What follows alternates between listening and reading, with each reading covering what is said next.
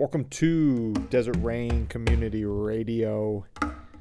Before we get into the show description, thank you to everyone that has donated to the Kickstarter. We hit our goal in less than a day and also hit our first stretch goal. We're at $3,600 right now and 18 backers. That's in less than 4 days. We'll put the link in the show notes, but you can also go to kick.drcrpod.com to get to the Kickstarter page. And moving forward, since we did hit our financial goal, we're hoping to use Kickstarter as a pre-order platform. So that's the $25 tier. You get a signed copy of the book. So if you're still interested in getting the book, please do that. And if for whatever reason you're not able to financially support us right now, please share the link with friends and family that love poetry. That could really help us out. On today's show, we discuss the Iona Creed, a little bit about the history of it, and not the history of it. I made a goof during the episode, but David luckily is there to correct me. And not only the symbolic connection between Desert Rain and the Iona Creed, but also a physical connection. Interesting story that we get into. But before we start that, thank you to Jacob at Monk Drums. That's what you hear in the background. If you want to learn more about Desert Rain Community, theruined.com is a place to go. DRCRPod.com is a place to go for other episodes. And once again, just thank you so much for the support around the poetry book of haiku, and please share the link with as many people as you can, and we appreciate you. And let's get into it. Welcome back to Desert Rain Community Radio, Mr. David Morrison. Good day, sir. How are you doing? Allergied up. Yes. The flowers are blooming. They are. It's upon us. Today we're going to explore, we've talked about it before on past episodes, the Iona Creed, and sort of look at the connection that it has become. It's become a profound connection for Desert Rain Community. Yeah, for sure. And so we'll go ahead and start off by having David recite the creed, so everyone has the same starting point as far as knowing it exists and what it consists of. Yeah, just a little background. This was probably written in the late 30s, early 40s, when George MacLeod and his group of kind of Presbyterians in Scotland went to reestablish the Abbey of Iona. It's an island off of Scotland, which was really the center light of Celtic Christianity. Okay. From the 500s to the medieval period. And then it was abandoned because of Viking raids and that kind of thing. So it laid in ruins for centuries. And then George MacLeod forms a new community there, the Iona community, which is still there today. I feel a little guilty because I've never talked to anybody from there, but they've had such a great influence on us. I'm probably one of many like that, I would guess. It's probably a common thing. And so their creed, which is called the Iona Creed, is kind of our ideal. Creeds are kind of an ideal that you hope to live, that you hope to strive for. You don't accomplish it, you don't embody it, but you hope to, and you hope that it would embody it.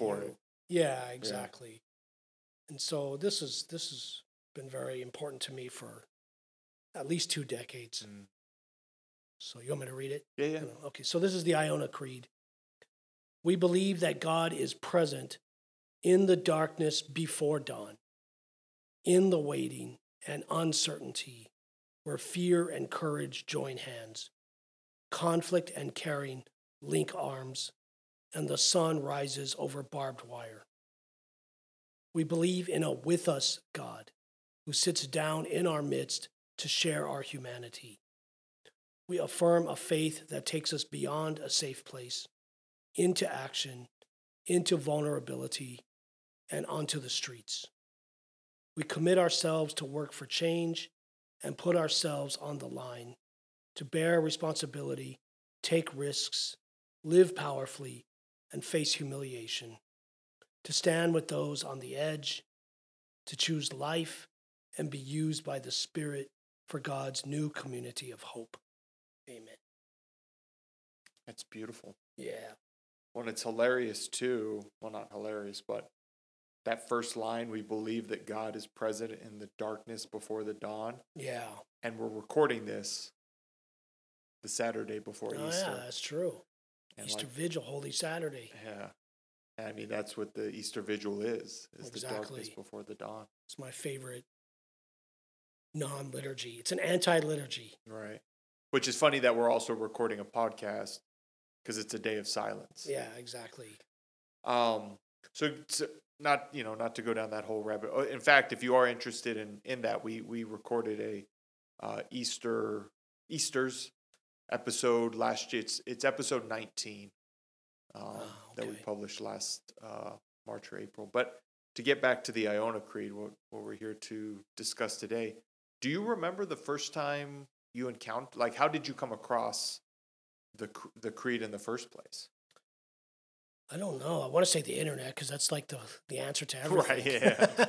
But maybe I'd been using several fixed-hour prayer books over the years, in those early years coming out here, and one of them was the Northumbria community. It's another community, a Celtic Christianity, Celtic spirituality community in England, Northumbria, and they have a little 2-volume prayer book, and I probably saw it in there, I'm guessing, or maybe the Iona Abbey booklet. I had that as well, their prayer.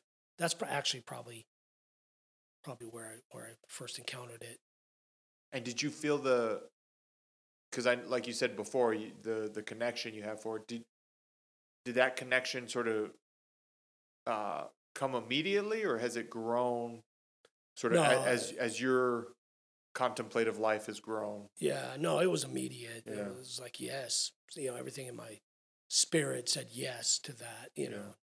It's like, that's really resonates with my understanding and my desire of what I want my life to be like. What I want to aspire to, at least, you know. So, yeah. Yeah, because it's definitely profound, you know, talking about the waiting, the humiliation. Yeah. Barbed wire, you know. Yeah, they wrote that before the Holocaust. The sun rises over barbed wire. That's pretty profound, you know. And they used the word vulnerability before Brene Brown was probably even born. Before Brene Brown gave her cool TED Talk. Yeah, before vulnerability became cool. Yeah, so it's very much ahead of its time. It's very much a creed, I think, for a viable Christianity, a relevant Christianity, a culturally relevant Christianity, you know. So, yeah. Well, I think too, it's interesting because it's one of those things that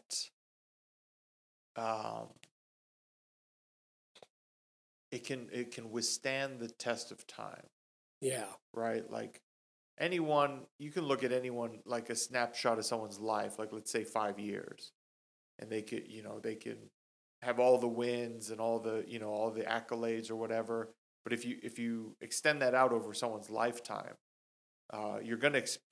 humiliation is just a part of life, right? Yeah, yeah. The darkness, right? So the sadness, the loneliness, is just a part of life, right? And, yeah. And so you can look at it in a lifetime sort of scenario, but then also zoom out again, right? And like a societal lifetime, yeah, you know, or the lifetime of human beings or whatever it might be. You know, that's kind of, as you were reading it just now, that's kind of what jumped out to me. And so I guess the follow-up for you is it had that immediate connection for you, and sort of how did it come to be as interwoven with the fabric here at Desert Rain? Well, definitely the idea, and not just an idea, but the experience that of the what theologians would call the incarnation or incarnational living, which is God is not separate, isolated in some bodiless heaven, right? Where everything is made of air and spirit, but rather God becomes completely human and enters into complete vulnerability. And I think we've talked about that before. You know, it's one big deal. You want to call him the Almighty. That's just a bunch of superhero fantasy stuff. Mm-hmm. But if you want to address God in God's ultimate vulnerability, that's an incredible thought to me. So just that idea, and that God is present here and now, not some distant future, waiting for to be picked up in some ridiculous rapture kind of thing. These popular ideas now, which is just escapism. It's not real spirituality. So yeah, so it's in the nitty gritty. It's in the earth. It's which is Celtic Christianity basically, or Franciscanism too. They definitely carried that tradition, if you will. So, and I might have missed it, but I know before we turned on the mics, we were talking about the early days of the Iona community. Yeah, and there's a pivotal story around St. Columba. Yeah, Columba. Yeah, excuse me. Yeah, Columba. And so maybe you could share that story with people that aren't familiar with it. You're talking about the history of that? Yeah, right. Yeah. So the island of Iona is very symbolic for us. So the tradition is there was a monastic person in Ireland in the 500s. The 6th century, mm-hmm. Went up through the ranks of the monastic system there and then got involved in some sort of this is just the tradition, right. So I don't know if this is, probably not historical, but... The folklore. Yeah, the so folklore story is that he created or copied a book of Psalms for himself, and... The owner of the original book claimed it as his own. It was like a local chieftain guy, and they wanted to have a stick waving contest, so to speak. And so I guess they had some sort of a council, and they judged that the copy belongs to the original. So these copyright people have always been around, They're just such a... Right. Until someone tries to steal my stuff. The rule of law persists.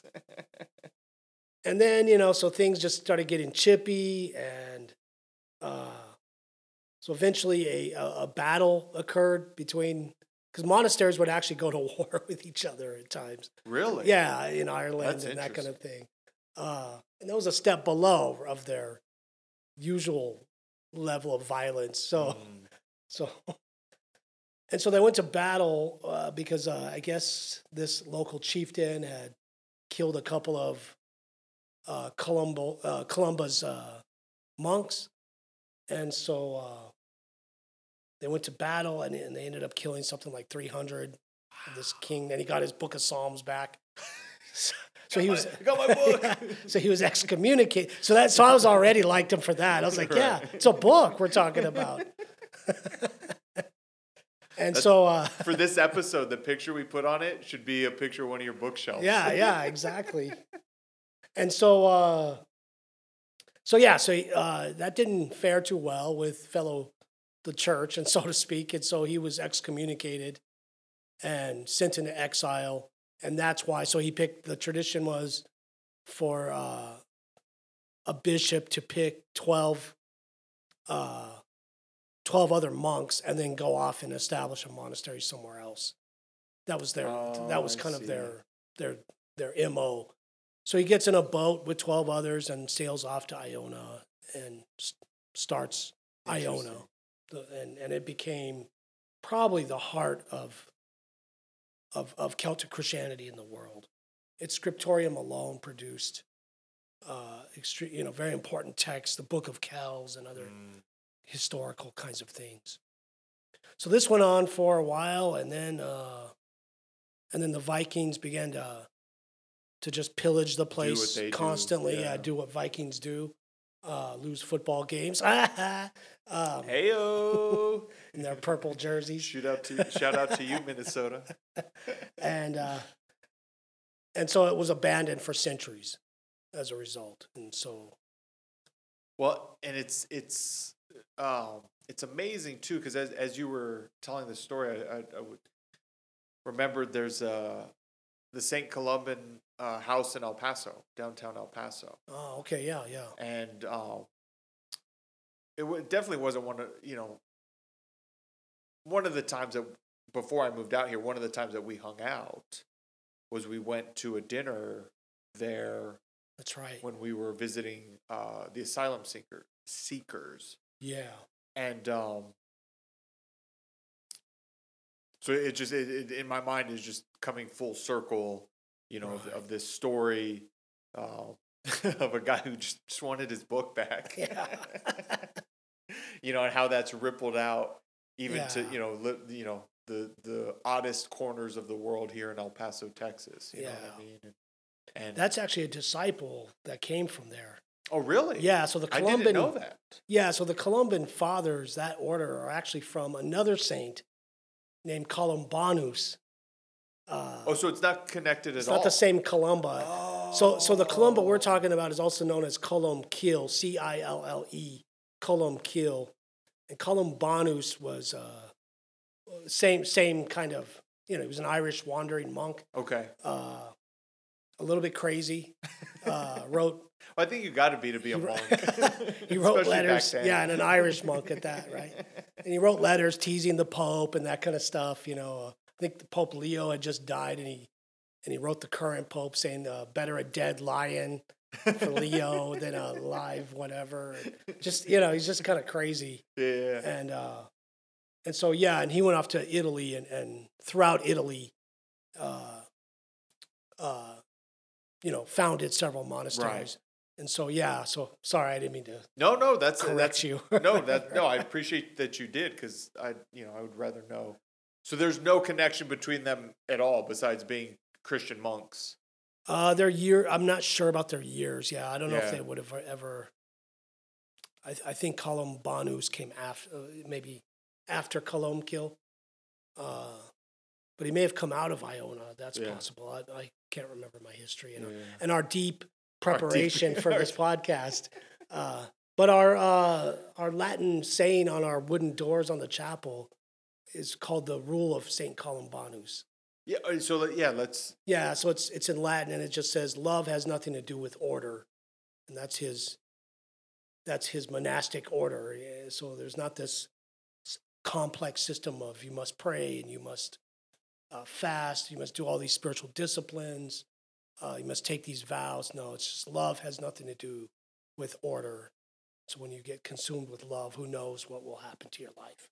Well, it's that's incredible too, because and in my mind, this was definitely an act of love.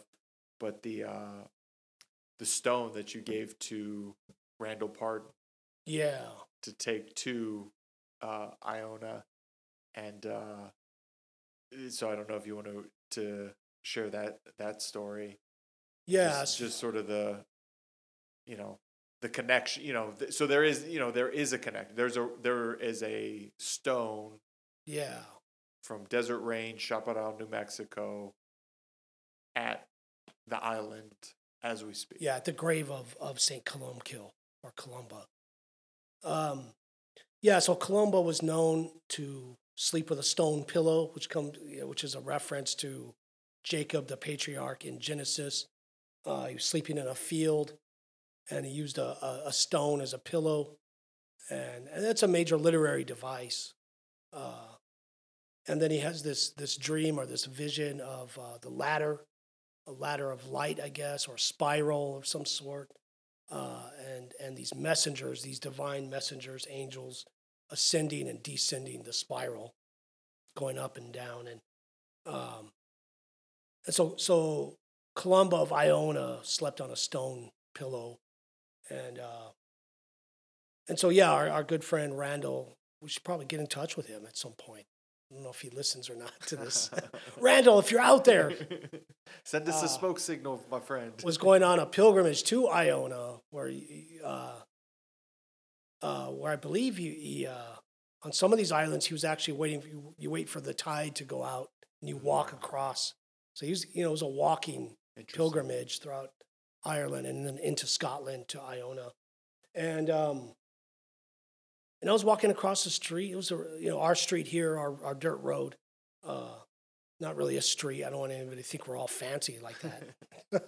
Our non-paved road. Well, anyone that's listened to the Road to Desert Rain has seen the picture of the dirt road. Yeah. And we were, at the time, meeting out over here in this chapel where we're doing this podcast. We don't meet in this chapel that much for meetings, usually for retreats for people. And so I had, in preparation, I had gone across the street a couple of times. It was so strange, like on my third or fourth time, this very peculiar smooth stone, maybe about a foot long, kind of slender, was just lying in the middle of the road. I have no idea how, it was just almost like it appeared there. It was right. Very strange. And it just immediately struck me as a stone pillow. And so that's incredible. Not realizing that poor Randall was going to be walking, because I didn't really understand how these pilgrimages work. But I guess, and the guy was so nice about it, and so I asked him if he would take that stone to St. Columba's grave in Iona, and lay it down there, and he did, and then he removed a stone from there, and small little marble like stone. There's a quarry there. Now I think it's defunct, but marble, and so he brought back, a pebble for here. So, yeah, and it's amazing how that idea of pilgrimage, or not even the idea. Well, yeah, the idea, but also just the taking on a pilgrimage, right? Yeah, and being able to connect two parts of the earth that otherwise, right? So Desert Rain has been symbolically connected to Iona, right? With the close connection to the creed and just studying of their prayer book, so on and so forth. And then several years later, physically being connected through, the kindness and the love of Randall, being willing to do that, and the thought of bringing something back, right? Like, taking it is one thing, but then also being like, here's a part of Iona for your... Yeah, it's powerful. And the Steelers likewise are doing that right now as we speak. Mm-hmm. I asked them to... Deanna, she makes pottery, among many things, and she made a clay cross, almost like a rosary. So it's like a necklace / rosary kind of thing. And it has a yucca imprinted on it that she carved into it. And she's going to drop that off at one of the wells devoted to Saint Bridget. Mm. And so I'm sure they'll be bringing something back, that we'll put on our altar here. That's incredible. Yeah. Because we've definitely talked about Saint Bridget multiple times. And right, exactly. I think, not necessarily extensively, but I think in the episode, it's either episode 2 and 3 or 3 and 4, the Celtic Christianity ones, we explore Saint Bridget and specifically sort of your connection with her. Right. So that, that's pretty incredible. Yeah. But yeah, just being able to have, going back to this idea of community, right? Like having these connections with, the Steels obviously living at Desert Rain, but Randall, being a part of it, not having lived here, but being a part of the friendship and the community that exists, and it's something you could have never predicted at the start of Desert Rain. No. Right? These are things that just develop, and your story begins and it plays out, and it ripples out. And it's very Tao, man. Which is funny enough, that came up during the Easter's episode. Oh, really? Yeah. Being able to see the world without leaving your door or something that. Yeah. So one of the lines that I'm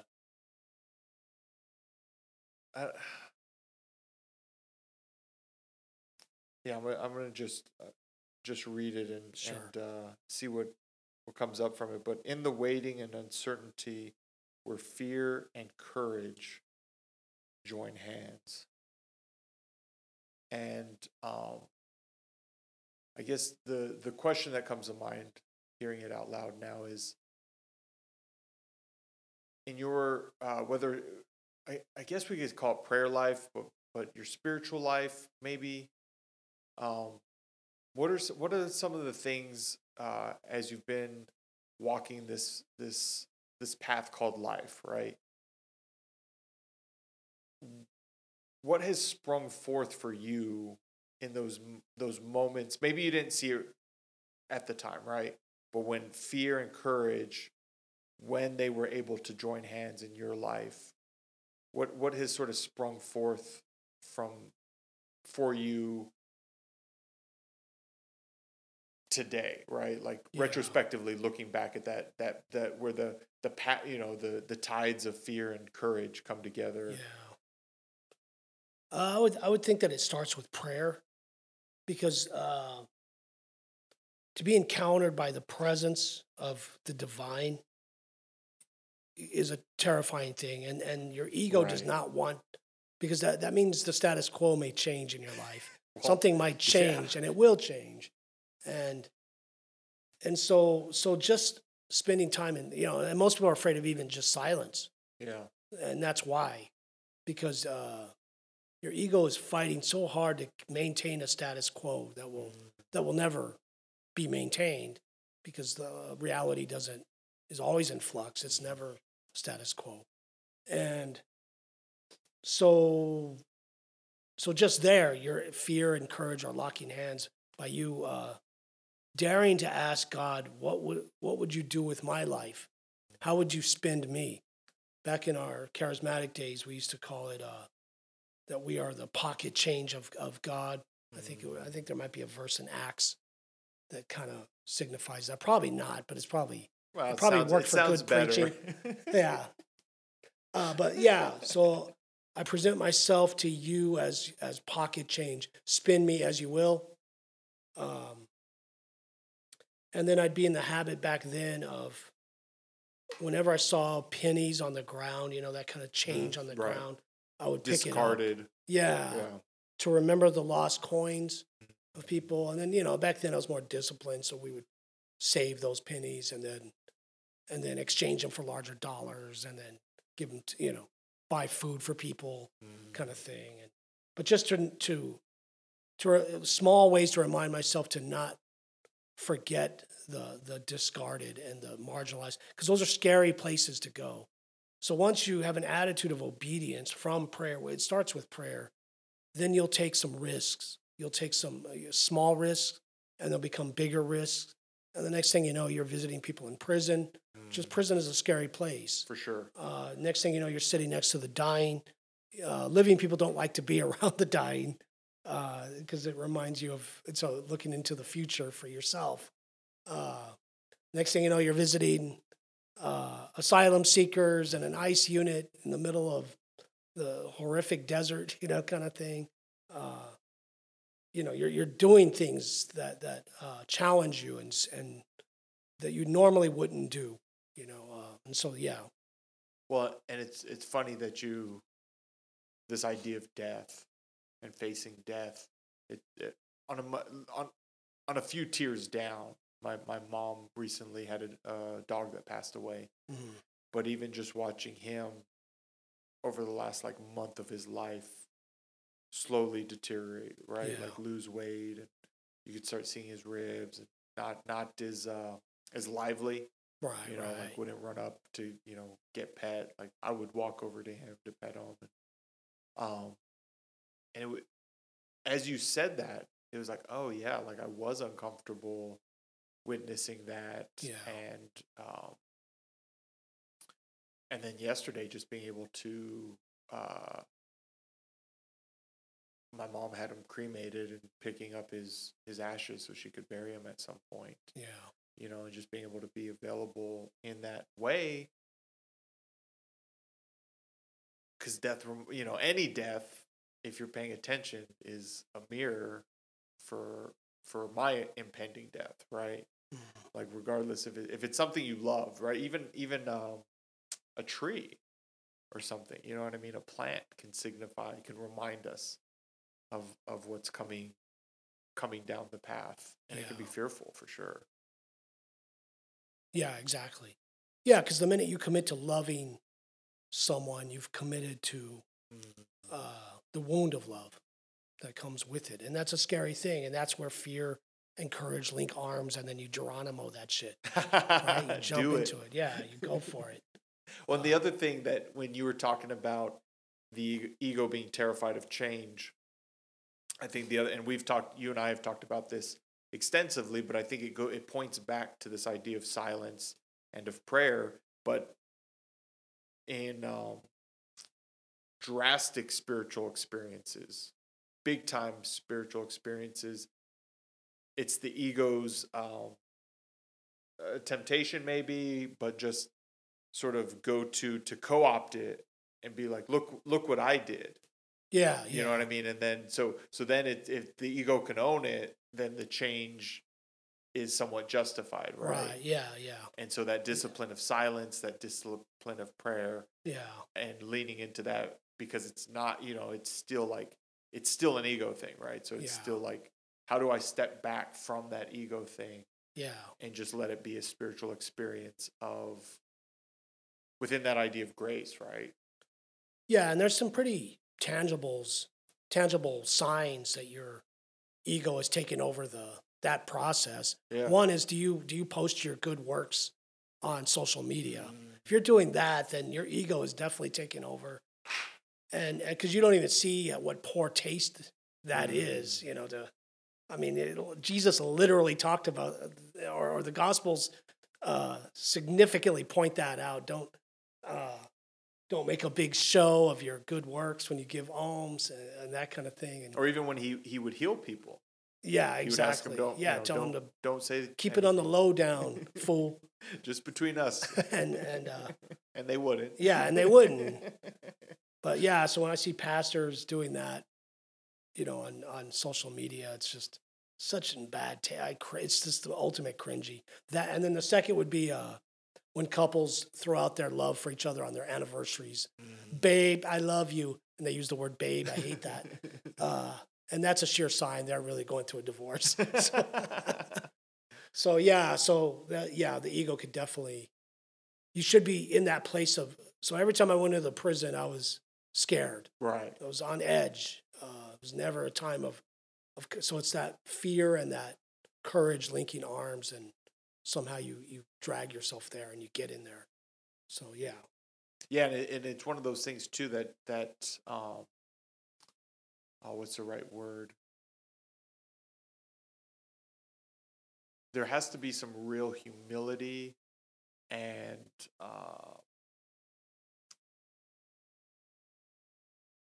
it's easy to jump into something, or maybe easy is not the right word, but it can be tempting to jump into something foolishly, maybe, because there is a real place where fear. You should listen to that fear inside of you. Yeah. To be like, well, maybe don't do X, Y, and Z, right? Like, yeah, you never know. You know, and so I think that's where it comes back to this idea of like having that prayer life, having that contemplative life, and being guided in such a way. It might not be obvious, right? But being so I guess for me the example would be when you and I started going to visit people seeking asylum. Yeah, it was because someone was leaving town and they had been visiting someone, and they asked you if you would be willing to sort of take over, so to speak. Yeah. And you just, I don't think it was planned. You were just like, hey, is that something that something you'd be interested in? Yeah, because I don't want to go by myself. Right. And I was like, yeah, I think so. And I had been searching for a couple of years at that point. I can remember it started when I was in Philly, but trying to engage in immigration in the United States in some way that felt authentic. Right.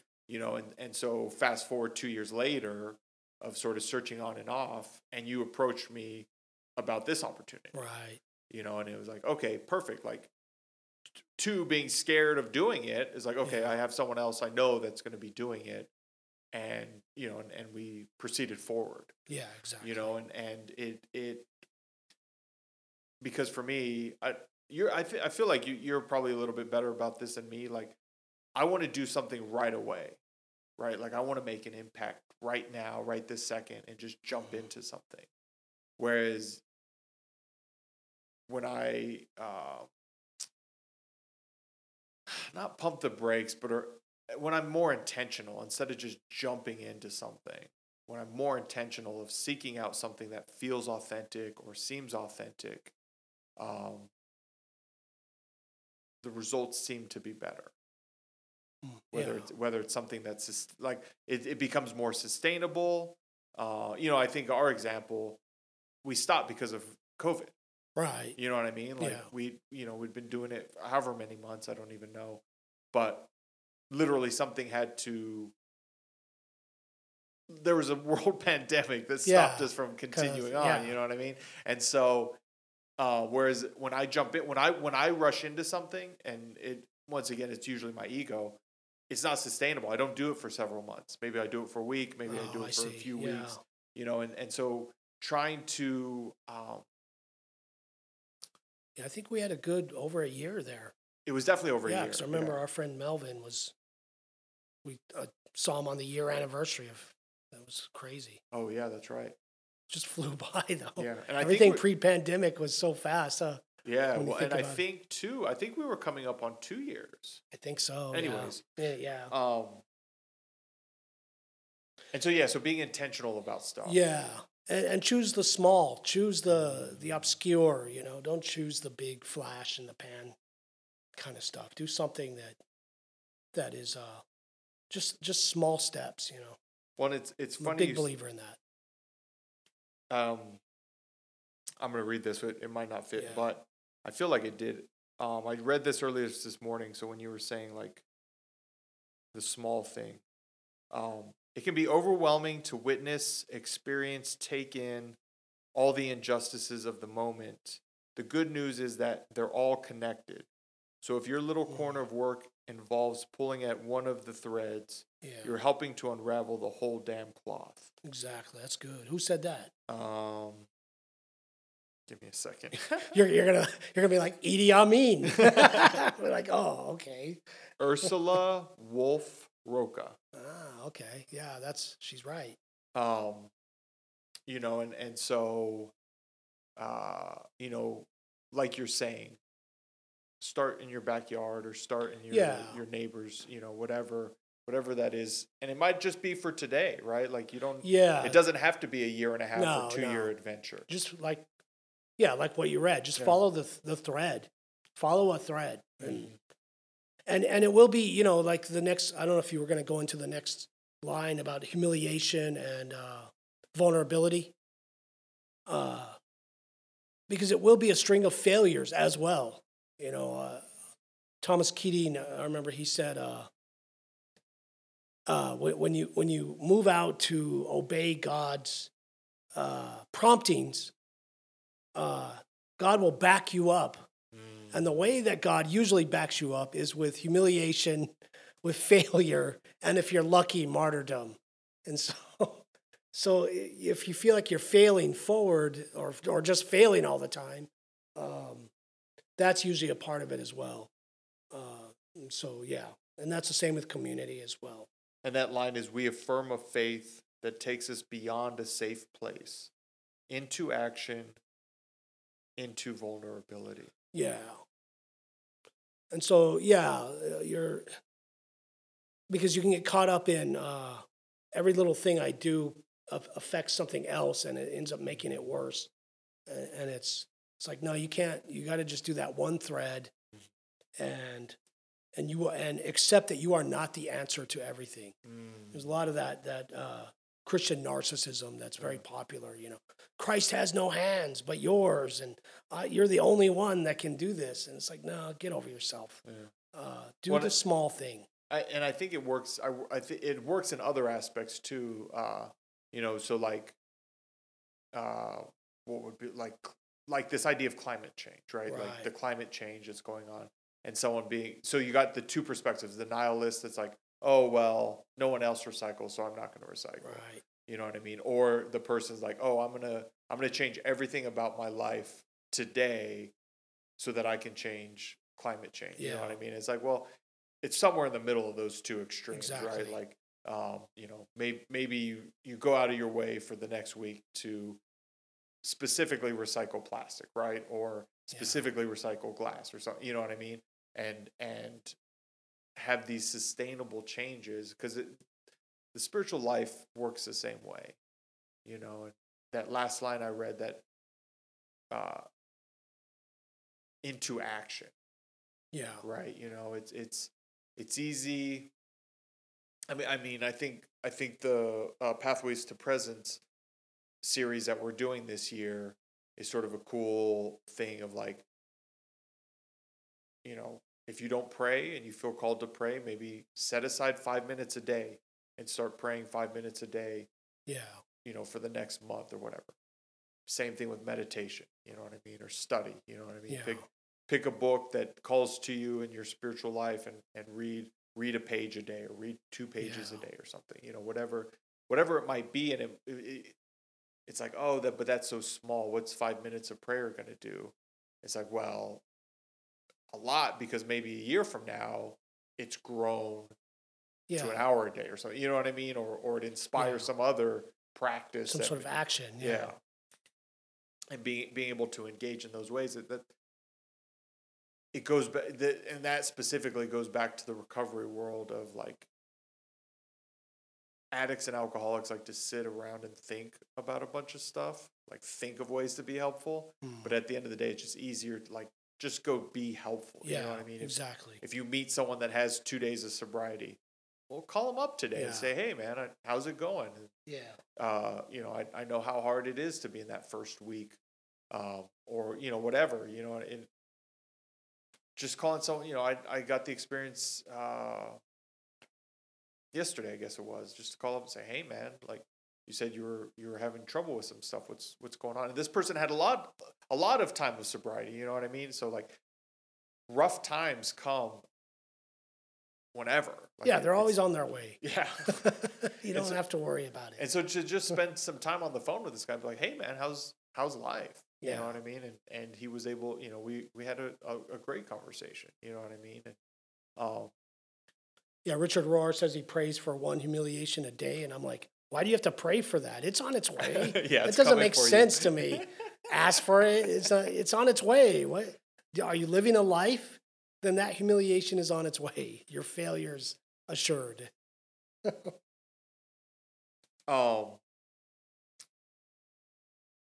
This I was not familiar with this prayer, but it was brought to me, or brought up to me. I was talking to a Father Gabriel, our Orthodox buddy, that we'd love to have on here too. O Lord and Master of my life, take from me the spirit of despondency, sloth, love of money, and idle talk. But give to me, your servant, a spirit of sober-mindedness, humility, patience, and love. Yes, O Lord and King, grant me to see my own sins and not to judge my brother, since you are blessed to the ages. Amen. And that's the prayer of Saint Ephraim. And it was just one of those things that it was a good reminder of like, because like those are the things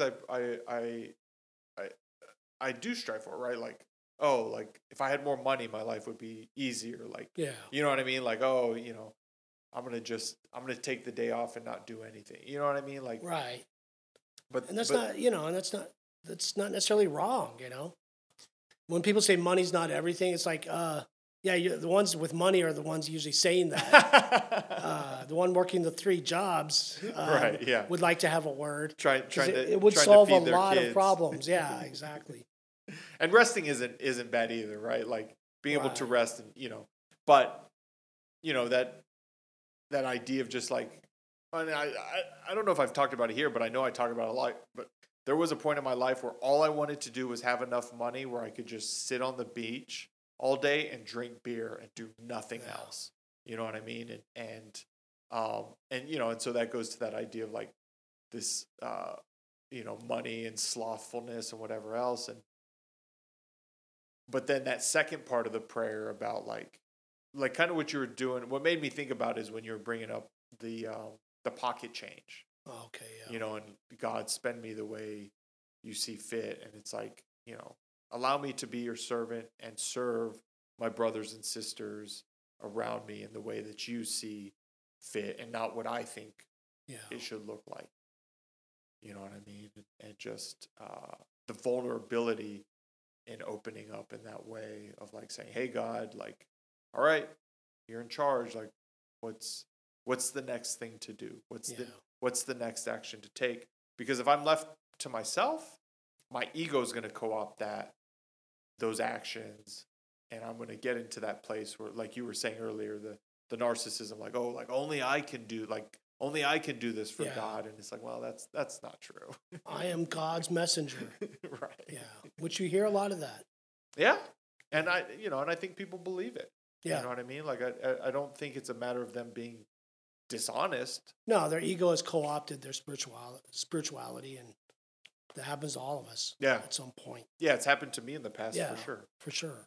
And I'm sure there's ways it's happening to me right now. Yeah, that I don't, that I'm blind aware of. Yeah.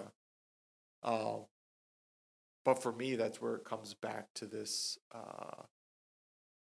what you were saying earlier, sitting in silence, trying to be of prayer, trying to lean into not only action, but specifically service to others, and just how can I be useful beyond what I think is useful? Yeah.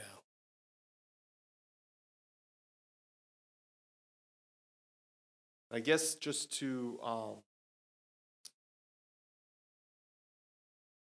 choose life. This is I'm going back to the creed. To choose life and be used by the Spirit for God's new community of hope. Amen. When you hear that last line of that creed, what does that conjure up for you? Well, I see it as not just the Iona community, but it's the mystical body of Christ in the world, which is beyond religion, beyond philosophy, beyond political parties. It's the people that just want to serve and bring healing to their neighbors. Recently read about just the sayings of the desert fathers and mothers. There's a saying. There's a story of one of them in Egypt, where a group came to see this desert monk who's living in a cave. But I guess there was a monastery attached to his cave or something nearby. Okay. Probably not attached, but nearby. Right. In proximity. Yeah. And so the group went to talk to the bishop that was there. And the bishop told him, look, this hermit isn't going to say anything to you unless he has something to say. So don't be disappointed. I know you traveled all the way. You traveled and spent your whole life savings and all. But if he has nothing to say, he's not going to say anything. So, let me forewarn you. And they asked the bishop, we're in the habit of fasting twice a week, and we just eat bread, and then we make a vegetable stew every day, and we give that to the poor. That's our practice. And the bishop was like, well, that's nice. And so he takes them to see the hermit, And the hermit said he looked at them and then exchanged places in his mind with them and had compassion on them. And he said his name, I forgot what his name was. It was like Pamphos or something like that. He basically said, I want you people to know that I make bread and I eat it and I fast twice a week, but I'm not a monk.